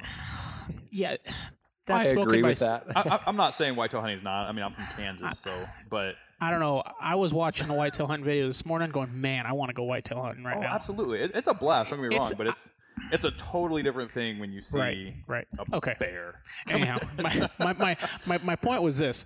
Growing up, I remember hunting with my dad, bear baiting, and bear baiting in areas that were very easily accessible, close to town, Mm-hmm. but there wasn't a lot of people doing it or in those areas. So we'd be sitting in a stand waiting for a bear to come in. And that we, the bear would come in, it would circle, it would walk around, and finally it'd make its way in. And my first bear I shot, I was 12 years old. I shot it with a 30 30 with like a 160 grain Core-Lokt or something like Mhm. that, right? And, you know, it was, you know, 15 yards, you know, it was perfect bullet for Oh that yeah, but you know it was it was awesome i loved it you know but my, my dad at that point had been trying to get me to kill a bear for three years bear baiting was already hard Mm-hmm. but what i remember then and what i'm experiencing in some of the bear baiting i've been trying to do lately that was easier then because bears were still coming in when we were there yeah. And now you're getting to a place like you say where if you bait in a place where there's other baits around you that's the biggest thing where it's not like whitetail hunting a lot of guys come up here and think bear baiting is like whitetail hunting oh well you hunt that field so i'll hunt the one across the road from you right. you can't do that. You No. can't. Yeah. If you're a mile away, you're going to share bears. If you're Yeah. five miles away, I have had baits five miles as a crow flies away from each other and had Oh, the yeah. same bears within a few hours of each other. Yep. Yep. One bear, one was a sow with three little cubs. Mm-hmm. Yep. Hours in between baits, which is just insane to me. Why they wouldn't just stick around the one bait? And Yeah. and and she was crossing two major river Yes. systems. Yeah. major. And she'd be at one bait at 6 a.m. and, And at, at the other bait at and noon. swamp, Yeah. rivers, hills, swamp. Like, and you look at that and be like, it would take me on my four wheeler A day, a day if not more, to, to ride get there. to, to get that to do what she did and it's like because we'd ridden a lot of those there's a lot of trail Mhm. systems back then they're great on snow machines in wintertime you have to really want to be in there on a four-wheeler yeah, and that's that's part of the the thrill for me though. Uh-huh. just Oh, yeah. that these animals they're just fascinating, man. Yeah. I mean, black bears are incredible But- creatures, and grizzlies are too. But Yeah. black bears specifically, I mean, it's like watching a. They're like giant raccoons, man. They're just- extremely reclusive. Yeah, they're reclusive, but they're Extremely. okay curious. we and they're are over an hour now Nice. we're at 102 Very cool. Congratulations. And five guys. seconds. We've officially recorded an hour of podcast. we have Very cool. Only Right. took us ten months. Yeah. yeah Well, anyway, I, I I feel like that was a good look at kind of our uh, kind of our, our, our bear baiting experiences and a little Okay, bit of our little- year in review. A little bit of our background yeah. We can talk more about uh, what we have been up to. Yeah, and what's been going on this year up here Yeah, yeah. I, I feel like we should probably give a quick recap of our fall before we I would. before we yeah. head off into our next venture. Well, but um, so you went out this fall and moose hunted, correct? Yeah, so so kind of leading leading into that, I, I didn't do much moose hunting, and I'll, I'll I'll tell you guys why. Is actually, um, well, one, I've got a, a pretty good stocked freezer right now, anyway, so I Yeah. didn't necessarily need to. But Mhm. um, kind of along the topic of the bear baiting we, earlier is when we were rolling around, you know, not only getting to our spot Mhm. but scouting new areas. Yeah. we found probably no less than a dozen winter kills. Yeah. on the trails. Yeah. I Dead mean, moose, you mean? D- dead moose, yeah. Um, you know, and not adults either. I mean, we were Mhm. looking at calves, a Yeah. couple of adults. You know, there were Yeah. a couple of full-grown moose. But I mean, they were there was. It's pretty common to run into a couple. Mhm. You know, I mean, obviously Yeah. predation is just a thing that happens. Yep. You know, um, but we ran into. But we're talking about an area that there's not a whole lot of wolves either. There are wolves. I mean, I've definitely seen wolf uh, But- sign down but there, but not not, a lot. No, Right, not a right. lot. And you know, I, I, These a lot of these they weren't even predated yeah, yeah, on necessarily. And, you know, exactly, what I was finding is you know animals that were curled up in the in the fetal position, basically. You know, Mm-hmm. yeah. and they were, you know, it, it seems like something that's And this happened because of winter conditions. Yes. So Yeah. we had, for those of you that aren't in Fairbanks, Alaska, we had a official snowmageddon this Yeah. last this Oh, yeah. last winter, and Yep. not only did it dump like feet of snow within a matter of 20 days, um, it also rained hmm and Right on. like- uh, wasn't that New Year's Eve? it was New Year's Eve because Yeah. it, it was over the Christmas season. So, Yep. um, you know, I remember because I broke like nine shovels trying to keep Yeah. up with all this. Yeah. But uh, Nine shovels and so- three front ends on your pickups. yeah, I Ah. got stuck literally three feet outside my driveway, Yeah, I remember that. through- yeah. I remember that. Yeah, that's right. and uh, good old Chevy got me through. But Yeah. um, you know, so what we had is we had feet of snow, which don't get me wrong, moose can handle that. But the rain, what Mm-hmm. it did is it put a two-inch layer of ice on top of that, Mhm. and then dumped more And then snow snowed on, on top top of of it, that. right. So what you end up with is these thousand-pound, fifteen hundred-pound animals that are, you know, sticking through the ice layer. They can't walk Yeah. on top of it, but the Yeah. the wolves and um, you know It- whatnot. It can really slowed them down in the snow. slowed them yeah. down, and I, I mean, even like I said, beyond predation, I mean, you're looking at broken legs if they try to go some places. Yeah. You know, I mean, it's dangerous walking in the snow, anyways. I mean, you got fallen trees everywhere and Mhm. stuff. So the moose were really looking to get onto um, Trails. trail systems, road systems. There were record numbers hit by by Yes. cars on the highways. Yep.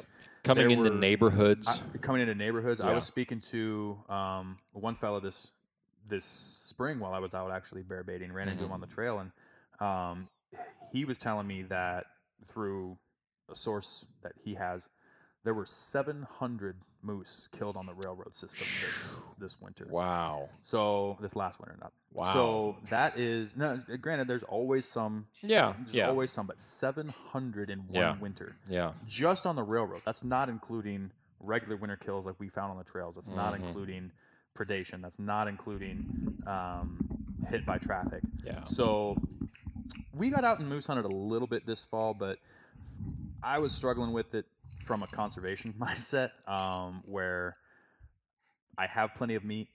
I have plenty of, you know, resource for the winter. Maybe let them slide Mhm. maybe my one moose, you know. And, and I'm not the only one that has that mentality. I- Yeah, I, was talking yeah. to a lot of people throughout. the Nothing wrong with that at all. Um, and but we did we, we what we did mostly this year was look for bears, which we didn't see a whole lot of spring or fall bears um, in the area we were in, but we did scout a lot of really good moose area. Mhm. So um, that was really fun. Um, that's it's hard when you only have one day off a week, but you know, Yeah. it, it is really cool when you know you do spend that one day 20 miles off a highway somewhere, you know, and you're out there on the Right. wheeler. Um, and we really, I mean, the sign was just nothing like it's been in, in years past. Right. And we were really not seeing hmm the same amount of activity that we normally do. You know, Mm. I mean, had we, you know, I- I'm the kind of hunter where had I come across, you know, a legal bull, I would have pulled the trigger because Right. not only could I have used a little bit of extra meat in the freezer, but the people I know Yeah. Hello. Yeah. So, yeah. So you know, and so it, nothing goes to waste. You know, and Right, there's right. nothing wrong with you know gifting meat to to Mhm. friends and elders, um, but uh, there was just not a whole lot. Uh, Yeah. You know, we we saw a couple of really nice moose taken this fall, and uh, Mhm. but I, I think you guys, Mo, even you guys had a pretty interesting season. Yeah, usually in in the area, I go, I run out to my dad's moose camp usually every year, and some years I like to go out there max season 16, Mhm. 15, 16 days. Um, a lot of times a few more days than that because you get there early to set up and everything. But uh, this year, usually we see a lot of moose. Yeah. I mean, and usually we see uh, for every every ten to twenty cows, there's a bull. Yeah. Every other cow has a calf. Yep. Um, and the cow to bull numbers are pretty close to the same, but the cow to calf ratio was horrible. Mhm. Yeah. And, Um, and that's consistent with what we were finding. I mean, we were we were seeing every ten cows would have a calf. Like yeah, i- that was some of the big thing, and we didn't see as many as we usually would see. Like usually, you know, you have up and down days. Obviously, like there's days you see Yeah. two and days you see twenty. Uh, you know, we're in a big wide open area, a lot of glassing distance. Um, so it's not like you can just see a moose and go after. Yeah. There's a lot of Yeah. times I've seen legal bulls and gone after them and never Never seen 'em found them again. again. yeah, because it's it's hard and, and which is incredible for how big they are. Oh, I- yeah. I, will never get tired of. Oh, yeah, of it- it's- being amazed by that. That's insane. You can be looking at it two miles away on a hillside, and by the time you can go over there, go up on top of them, and like they were up in the clear, and never even see a sign that they were ever there. And it's like, mm-hmm. how did they walk through that willow patch, right? Yeah. I, you know, speaking of which, I saw a video, and maybe we should pop this up on the Instagram or something. But it was a mule deer with a very large rack. He knelt down, moved one half of his rack underneath Oh yeah, the fence, moved his body over, I believe is how it went, and then pulled the rest of his rack out mm-hmm. Wow. underneath like the they're, gate. they're so aware of. Yeah, yeah, Yeah. it- but it's like, and you, and you see, Yeah. and you hear a bull moose just crash off through the woods, and you're like, I can't move that fast, No. right? Anyhow, or that quietly. Yeah, Yeah. yeah, right, right. Yeah. Anyhow, kind of off on a tangent there, but yeah, no, we didn't see the numbers that Numbers we are usually way saw. down, yeah. Numbers were down, and I mean, Yeah. People still took moose out there, Yeah. uh, like what they do every year. Um, And again, it's, it's not to say that the way I was looking at it this winter is, or this last season was the way people should by any means. Right. That was just me individually. Well, and I mean, I Um, saw a lot of sign along some of the roads of places where you don't see a lot of moose sign. Uh, just you know, in the wintertime, moose eat willows, Mhm, right? mhm. And I don't, I don't know if you guys covered this when I stepped out for a moment, but No. I saw. I mean, places where you'd see a little bit of that moose sign, because you know, as a hunter, I notice those things walking down a Mhm. trail, driving down the road. Yeah. I'll notice Yeah. moose sign, like when they're when because you'll see broken down willow trees from where moose are pulling and browsing on the shoots on the ends, and play going along highways this year where in the, this last winter where both sides of the highway all of the willow trees were Mhm. broken It was like you took a mower and Yeah. just it was like a herd of moose down. had yeah. gone through Yeah. there Yeah. And it was just And in some places, it your- was a herd I was of saying, didn't, moose. your yeah. dad saw a herd of moose the, Oh, this yeah. spring, didn't he? Oh, yeah. Like, uh, Yeah. And I forget I- how many he said I saw was, but- several too. Yeah. Yeah, Yeah. He, Like he, 20 saw, plus. I want to say he saw the biggest group that I think any of us have ever seen, and it was Yeah, it was uh, it. I, You I, know- I, I'm not going to throw a number out there because I don't want to be wrong, but you and I have seen some in October herded up like that in your area. Yep. Um, Mhm. Upwards of 15 to 20 moose. Yeah. And this was more than that. This was, I, I believe it was over 20. wow Um, but they but do that's just that. in- crazy they do that in the wintertime because the rut is over. They're not Right, competing, yeah. you know, for uh, for that well, reason. and that's what Oh, so they herd up so that they can all just kind of mulch on the same food Yeah. together, and and it, it's easier to stay protected that way as well. Right. You know, if they herd up, they That's can what- fight one off the thing that- wolves better. you know you hear about like you know everybody talks about where you know the deer and the animals know when moose season is and it's because of hunting pressure people move into Oh, yeah. areas and stuff like Yeah. that Yep. but we went out what was it two weeks after the end of moose season the first time we were going out there looking for for, for bears. Hmm and the number of animals we saw that trip i don't know if i i know for me i've never seen that many animals in two days. Mhm. that met that much variety Yeah, and that many animals. I mean, we saw 100 caribou or 200 easy all over the Mhm. place, not in the herd, but Yeah. like little here, one there, one there. I mean, and we're you know we're playing chicken with some of these animals because it's fun. Like, oh look, there's a caribou. Let, us walk up to it and see what Yeah, happens. You know. Yeah. He's. I've got a video of him with his arms in the air walking towards the caribou, and he walked within 80 yards of the thing, and, it's, and it's just kind of slowly walking around him. He could have stopped and shot it if it was legal at any Yeah. time. yep. And yeah, we saw herds of moose, you know, multiple nice bulls, not legal in that area, Yeah. all just bunched up, and it's just like people move out of an area, hunting pressure just drops, and Yeah. Yep. the The animals return to what it was Right. like before, and Yeah. that's that's It was- such And a neat thing to experience. Yeah. Right. No. Yeah, it was just incredible to to to, to uh, experience that. And I know with your guiding and stuff, you've probably had times Yeah, you've seen a I- lot I- more I animals. I, I get pretty spoiled seeing a lot of Right. animals that, yeah. that I step out of the trees and there's a bear looking at me, and I'm Yep. Pretty sure that bear has never seen a person before. right. You know, and he just stands there and looks at you and decides, do I think you're a threat or are we cool? Mm. You know, Yeah, and there's that second of, of indecision on his part. And I, you know, you don't get that a lot down south on the coast because a lot of mm-hmm. bears know what a boat is. Right. Right. So they get educated on, you know, if a boat is driving by and all of a sudden the noise stops and the boat sits there, mm-hmm. You better walk into the brush because it's well, that's gonna- like you and I were talking about. because it's going to send a little smaller boat into shore, and then they're going Right, to try to right. shoot me. like when we, like Well, seeing seeing animals on the road system. You know, Yeah. If you just keep driving by, they Yeah. stand there. Yeah. But the second you hit the brakes, they're Yeah, Well, it depends off on- into the, the trees. Second on you show interest, It Yeah. depends on yeah. the season too. If it's tourist season, there's a lot of tourists Yeah. around. They're a lot more likely to mm-hmm. stand there. right, right, But yeah. But we can't hunt in the photographic talking areas of about- Denali. Right. So right, talking about extremes of of animals, like seeing a lot of animals to not seeing animals. Mhm. But another thing about Alaska that a lot of people don't realize, and Western hunting can be this way in general, but Alaska's even more so, especially once you get into the mountains and valleys it, where there's a large mountains around you, is weather extremes.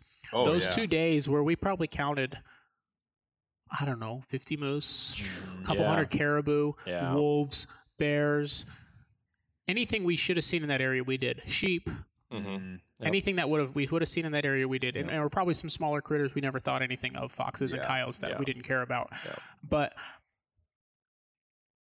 also in that same period of time, we experienced probably 70, 80 mile an hour gusts Mhm. Mhm. Yep. Terrible wind. to the point of we went in there at night with horrible wind. Yeah. Stayed. It was a little. There's a little. It's, it was our moose camp. So there's a little uh, cabin we have set up there. We stayed in that. We didn't leave that cabin till noon the next day. Yeah, because it was still blowing Yeah. so Right. hard. It, it was impossible to even hold your binoculars steady to glass Yeah. outside. Yeah. You couldn't So we see said that anything. there's just no point in going out right now. Yeah. Nothing is moving in that Right. either, by the way. There, you're not Well- going to see anything. I will say I've I've been out in I mean gale force winds. I mean I'm Yeah. a I'm a Kansas boy and I thought it was windy. you Yeah. know? And so um and I did I mean I saw some caribou movement 'cause Yeah. they're just the craziest animals. I mean there was there's Oh yeah, one reason- caribou. Caribou. They are don't the, one care. of the only animals that Yeah. don't They care don't about care. weather. Caribou aside, but we were out there looking for wolves and bears. And Yes. I've never seen a bear in yeah, that kind of bears wind are before. and I don't weather think, animals. and I don't think I ever will. You know, Yeah. But anyhow, we that that so we left left the cabin around noon. It would calm down enough. We're, we're riding wheelers. We're we're heading down a trail, and that's the day he saw that caribou. yeah. We we ride up. There was two spots I wanted to go to because he hadn't really been. I don't know if that may have been his first trip out there, Um, or if it, it was wasn't my his first trip that time of year. Okay, you'd been Um, out there once before for moose season or something. yeah, yeah. But he hadn't done much riding. He'd been out in the moose hunting spot, but I Mhm. like to really head around and cover a lot of ground when I'm out there, even during moose season. He hadn't really done that, so I was going to show him around and show him some country. And so we had one direction to head up to a glassing point and uh, spot. You can see the river. You know, it's just beautiful country out there. Anyhow, we get up there, and it kind of cleared up. It had been Mhm. windy that morning. It wasn't that windy. A little breezy, Mhm. but you could you could hold your binoculars straight and take some pictures and see some caribou. And I think that's the day we saw a bear. Um, even maybe we saw a wolf. Yes, we did see a bear back across the back Yeah. across the drainage. Yep. And we saw a massive, Massive wolf. wolf, about 800 yards. And then uh, I tried to call it in, It wouldn't didn't. respond. It Yep. stopped and looked, and then kept on going. Keep That in was- mind, we're looking at this wolf at 800 yards. also, oh look, there's moose. Oh look, there's caribou. Mhm. It- It's just Yep. Yep. Yeah. Yeah. Well, and, and the thing with the weather is, you know, And that's uh, I was just going to say that It's- when it stops, yeah, it's awesome. Right. And it- Be be out there when it and stops. it makes you so then- thankful when you actually do get those nice. we had dropped off the back off the mountain at that point. And the reason we did because it had it, fog had rolled in. Mhm. It was had s- sleeted. It had rained. Mhm. We get back to the cabin. I think it was raining when we got back to the cabin. A Well, that bit. was the night that we had the wolves right out behind there. Yeah, that's right. There It, were it wolves was it was getting dark, and so I we saw a thought, bunch of well, we didn't get this one, but there's a whole pack of them right, Right. near camp Yep. here. So we went and set up, and it was It was too dark. I called them out, and Mm-hmm. I, I saw them, but it was just too dark to shoot, Right, and, right. and it was. I was dialed up. I think it was like 350. I definitely could have shot one of Yeah. them. And in hindsight, I, I know I, you can see I it. definitely could have, but it was so dark. I thought I'm never gonna. But nobody wants to. I'm never gonna shoot find a pack, this thing. Shoot a wolf out of a pack of wolves. You don't know how big it is, right. Yeah, I- and, and that's that's the thing. and then I, go I- look for it in the dark. I couldn't tell if it was a pup or or, mm-hmm. or a Right. or, or a big male, you know, whatever. And not that I shouldn't have shot whatever just because of of its age and status in the pack, I would have shot whatever wolf presented a shot. But especially in the last couple of years. but I didn't want to just shoot something and then just leave it laying there and then have to go find it in the morning. Right. right. I had no point of reference to where it was. Because there's even no way we were going to be able to stomp around that night. No, no, that, there would have been no way to Yep. find it. I would have just shot literally a shot in the dark, and I would have thought, all right, I don't even know if I hit the stupid thing. Let's go to bed and find it in the morning, Yep. and then hope that we could relocate it. Yeah. Uh, relocate it. Um, so I, I just said no. I just I didn't want to do that. I'm not that kind of guy. Which is Yeah, the I cool think it was- responsible hunters. Yeah. I think it know, was the next day we saw dozens of moose and hundreds of caribou. Yeah. We went up to another glassing point, and there in that day we went up to the highest point that you can easily get to in the center kind of of the valley we were in and it's kind of like this just sticks right up in the middle of everything. And we got up there and we're glassing. You can glass in every direction for a mile plus, two miles. And it's just beautiful. and anyhow keep in mind the same time the day before it was still very very windy. It was still very windy. Yeah. that 24 hours later that day it was 70 degrees sun was out. We were up there in our t-shirts without a breeze. Mm-hmm. Yeah. Mm-hmm. It, it was just Yeah, yeah, complete complete weather change.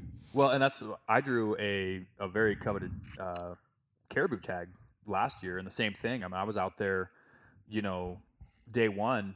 I, I was in my rubber rain gear the entire time Yeah. of day one because I was getting rained on, wind was blowing. I got snowed on that Yep, day. yep. The very next day, I mean, I mean, because we rode in 15, 16 miles in those conditions, you know, and then the very next day, you wake up, you look out your tent, and I hunted that whole day in a t-shirt.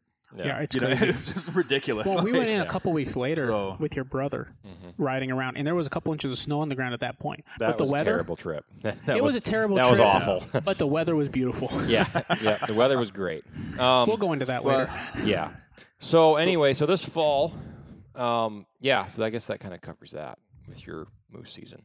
My dad much, yeah. also drew a moose tag for that general part of the state, mhm. and he'd gotten a lot of information about that that region and that permit, and he did not see anywhere near the number of moose that Yeah. there should have been out there. Yep. Um, I wasn't around this fall around Fairbanks at all. I was I was out guiding um, um, all of August and September. Mhm. So I didn't moose hunt around town at all. Our moose population where I guided was totally fine. Yeah. Um, it was you kind of a regional thing. there was a lot of moose around. Um, they didn't get the rain that we got. Yeah. Uh, Right. they didn't Yep. get the rain out there, um, and the moose population was fine. Um, you know, we we had a harder time just due to temperature variance. Yeah. um, it wasn't as cold as we might have wanted it to be for the rut to be kicking in. Moose Um, move but a lot better in the cold. bulls were still with cows, and you know they were still doing their they were still doing their rutting thing.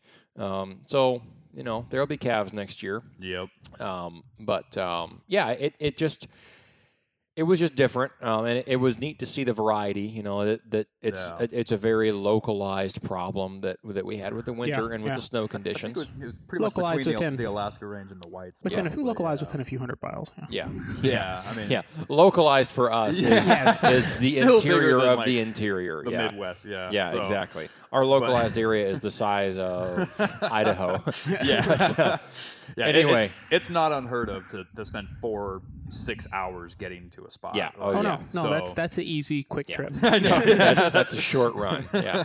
So I But- sheep hunted in August. I uh, I was on a few guided hunts. Mhm. Um, we got a nice ram out of that, and then Nice. um, did a lot of caribou hunts. Um, killed a bunch of caribou. Yep. Didn't get a moose on the moose hunt. Like I said, it was it was pretty tough conditions. Um, n- not conditions, but weather pattern. Yeah. It just wasn't playing ball. The moose weren't talking. Um, you know, they weren't responding to calls like Mhm. we wanted them to, and the ones that did respond to calls were too small.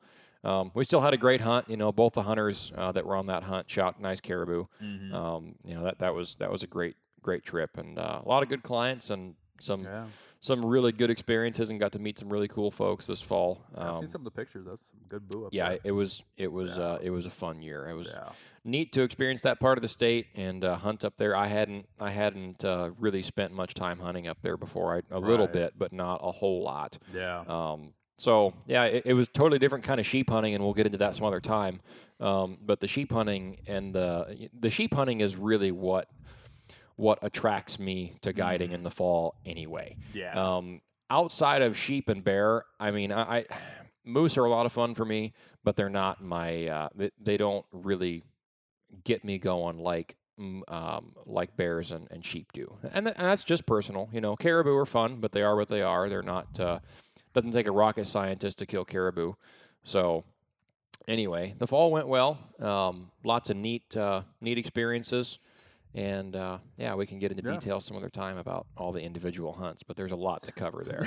yeah. a ton, and that is a ton of things to cover. like I said, I, I know we've talked at, at length about kind of you know the my my feelings about you know becoming a guide and how Yeah. I, I, I just don't want to be gone that long. Yeah. you know. Yeah, it's- Right, right. But the thing is, it's like Everybody every wants time to you live come back life. with stories like Yeah. that, I'm like, man, like I know, I know, and that's where- Everybody talks Like- to me about, man, you're so lucky and you get to do this, and they have no idea. oh, there's always a cost. You know, no there- there's always a cost. idea what I sacrifice in being mm-hmm. gone. I Right. haven't hunted. I hadn't. I haven't hunted it with my wife, um, but for a few weeks a Right. year since I Well, started and that's guiding. where Yeah, I haven't hunted with my with my dad or my brothers like I used to. I haven't hunted with Mariah like Yeah, I used no, to. we- yeah. I, I'm always gone. our first you know, our first hunt will be in a, in a month coming or up. so. Yeah, Yeah. well, Yeah. yeah. coming up in a few weeks. Yeah, Yep. Yeah, we have. The Uh, first hunt we've done in a while. yeah, yeah, that's gonna be some exciting stuff. yeah. But yeah, no, it's and, and that is one one cool thing actually that you mentioned it. You know, we have. I think all three of us are very fortunate to have wives that we do get to hunt with. Yeah. Yeah. And that do come out there and, and Mhm. participate. I mean, my my wife Madeline, she's always out there, you know, at the bear bait with me. You know, and I'm out there riding 20 miles out in the middle of nowhere looking for moose or Right. caribou or whatever. She's on the back of the wheeler. You know, And happy to be there. Happy to be there. You know, know, it's rain interesting or 'cause shine. And- And Dalton's mom's the same way. My mom, Mhm. not interested in the least, Yeah. stepping a foot further into the woods than her backyard. Yep. Right? Yep. Yep. And Nothing she's, wong with that. There's nothing wrong No with that. She's a wonderful mother. Absolutely, I yes. could never imagine my she. So she did go out to moose camp once. Mhm. I think she said she never had to do that again. Yeah.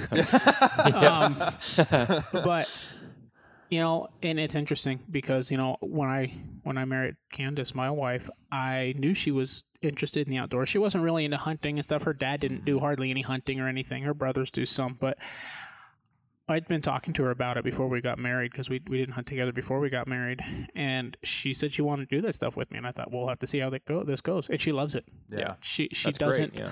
she doesn't mind the suck, Yeah. and that's what a lot. and, and that's the biggest part Yeah. of it, you know, honestly. yeah. And I mean, and that's the cool thing when you were gone guiding. I mean, you know, Yeah. when we were that bait that you and I had set up, um, you know, it's hard for me to go out there and do all that by myself. Mhm. And honestly, my wife and your wife were huge, you know, Yeah. in keeping that bait Right. running. I Yeah. mean, Yeah, you know, they are some tough women. They Mhm. throw, you know, the packs Yeah. on their back. with Yeah, the- my and wife has no problem carrying would- 50 pound bags 50 of dog pound food in bags there. of dog food Yeah, and no a barrel problem. of grease in each hand and just No hiking problem. in, you know, and it's like, Yep. like these are not Yeah, Right. these are not city girls that no, we're talking about like, here. and, and I just want to give a shout out to them, and, and we Yeah, are very yeah. blessed to have you. So yeah, yeah, exactly. Well, I, I tell folks all the time, I, I couldn't I couldn't live the hunting life in the industry like I do without my wife. yeah, Staying home Yeah. and and yeah, there there's a there's a monetary side of it. Obviously, you know, Right, she yeah. works and I work when I'm in town, and I guide um, full time spring and fall, Mm-hmm. and I couldn't do what I do without her. And it's not just from a money standpoint; it's Mm-hmm. about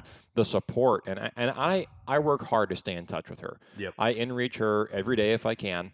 Um, you know, I I'm still very much involved. It's not like Yeah. the old days where yeah, I'm gone for six weeks at a time and she doesn't even know if I'm alive Yep. two days into it. Right. You know, so that there's there are advantages to, to doing this now than if you in the get married and communicate with your wife like you communicated with your parents, it's not going to go well. yeah, yeah, yeah. You, you, you can't just treat them like you just fall off the side of the face of the Yeah. earth. So, But well, anyway, though, I, I feel like that was a good comprehensive look at our year. I There- like it. Yeah, There's a lot. There's a lot that we uh, that we do, and I think folks will realize that. And You, you know, and the funny it. part is, as long as I don't even know what we're at now as far as time goes, but I mean, there's still so much we didn't cover. Oh yeah, yeah. So- I, I, right. I feel So- like we left out a whole lot of this year, but I, I- that's I do okay. feel like this was a very good look into us. I think. Uh, Yeah. You know, and, and like I said, in the future episodes, it'll be a little bit more standardized, a little bit more. We're going to be bringing on some really awesome guests. and Yeah. We're going to be bringing some some really good content for you Yep. guys. But we really wanted to give you a look into who we are Yeah. as hunters, as Yep. people, and so Yeah. you kind of know who you're listening to.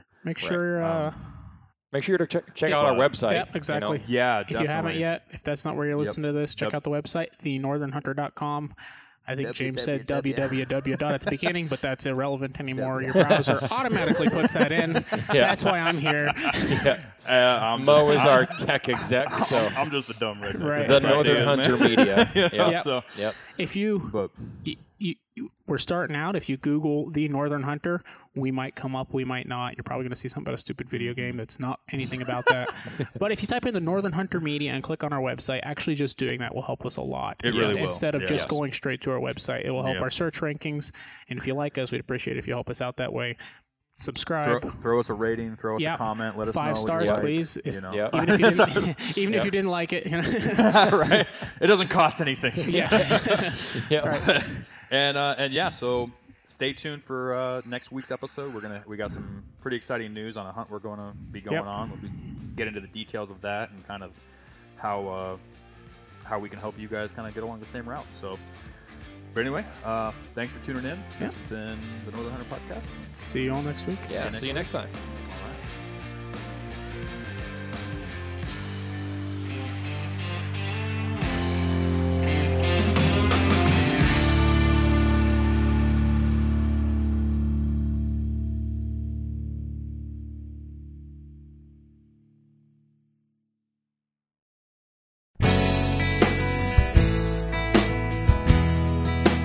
Everybody knows that one of the most important pieces of a hunter's kit is their knife. Whether you're looking for a fleshing blade, a skinning blade, or just a quality, multi purpose knife for the backcountry, Yukon River Knives has what you need. They offer blades such as the Hunter, Small Game, and the Sendero Bush Knife. Yukon River Knives is based in Texas and has a unique mission goal in that a percentage of all knife sales go to support a missionary in Alaska. Now, Dalton, you've experienced with these knives in the field. Talk to us about that. As a matter of fact, I have used a few of their knives and watched my good friend Remy use them for years with great results. They have a micarta handle that doesn't get slippery when it gets wet, and they have phenomenal edge retention for long skinning jobs. Go check out our web link on the northernhunter.com, and that'll take you directly to Yukon River Knives website to see their full selection and order your knives for your next hunt with the discount code the Northern Hunter at checkout. And remember, nothing replaces a quality hunting knife.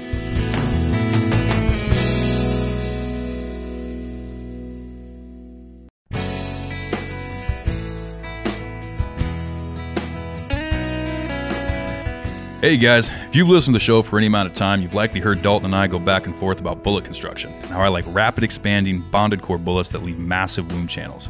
I've also stated I would never use a monolithic bullet. Well, I'm here to tell you about the company that finally changed my mind.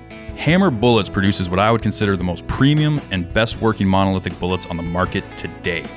These bullets are designed so that after penetrating the hide of an animal, the front half of the bullet explodes, shedding its petals and imparting massive damage to the vital areas while retaining the rear shank for maximum penetration, effectively closing the gap between lead core and monolithic construction. The guys at Hammer designed these bullets with 100% focus on how they perform once they reach their destination. But don't let that fool you. These bullets have amazing BCs and have specialized pressure groups built in for amazing inherent accuracy. They have a minimum velocity rating of 1800 feet per second, which allows for long range shots but have no maximum velocity, making them perfect for every cartridge from your granddaddy's old 3030 to the high velocity rounds like the Weatherby 3378 without having to worry about your bullet failing. They've also recently partnered with Weatherby to provide factory ammunition for a multitude of cartridges. To view their expansive selection and find the perfect match for your hunting needs, go to hammerbullets.com to buy yours today and drop the hammer on your next adventure.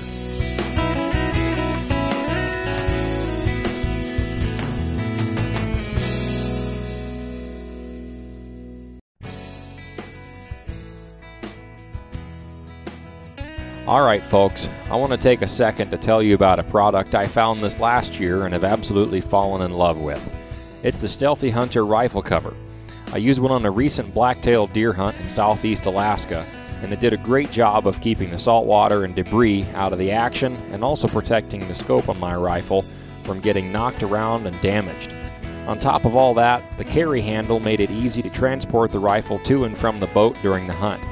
When it got wet from rain and ocean spray, I hung it up at camp to dry at night, and it was always dry in 20 minutes or less.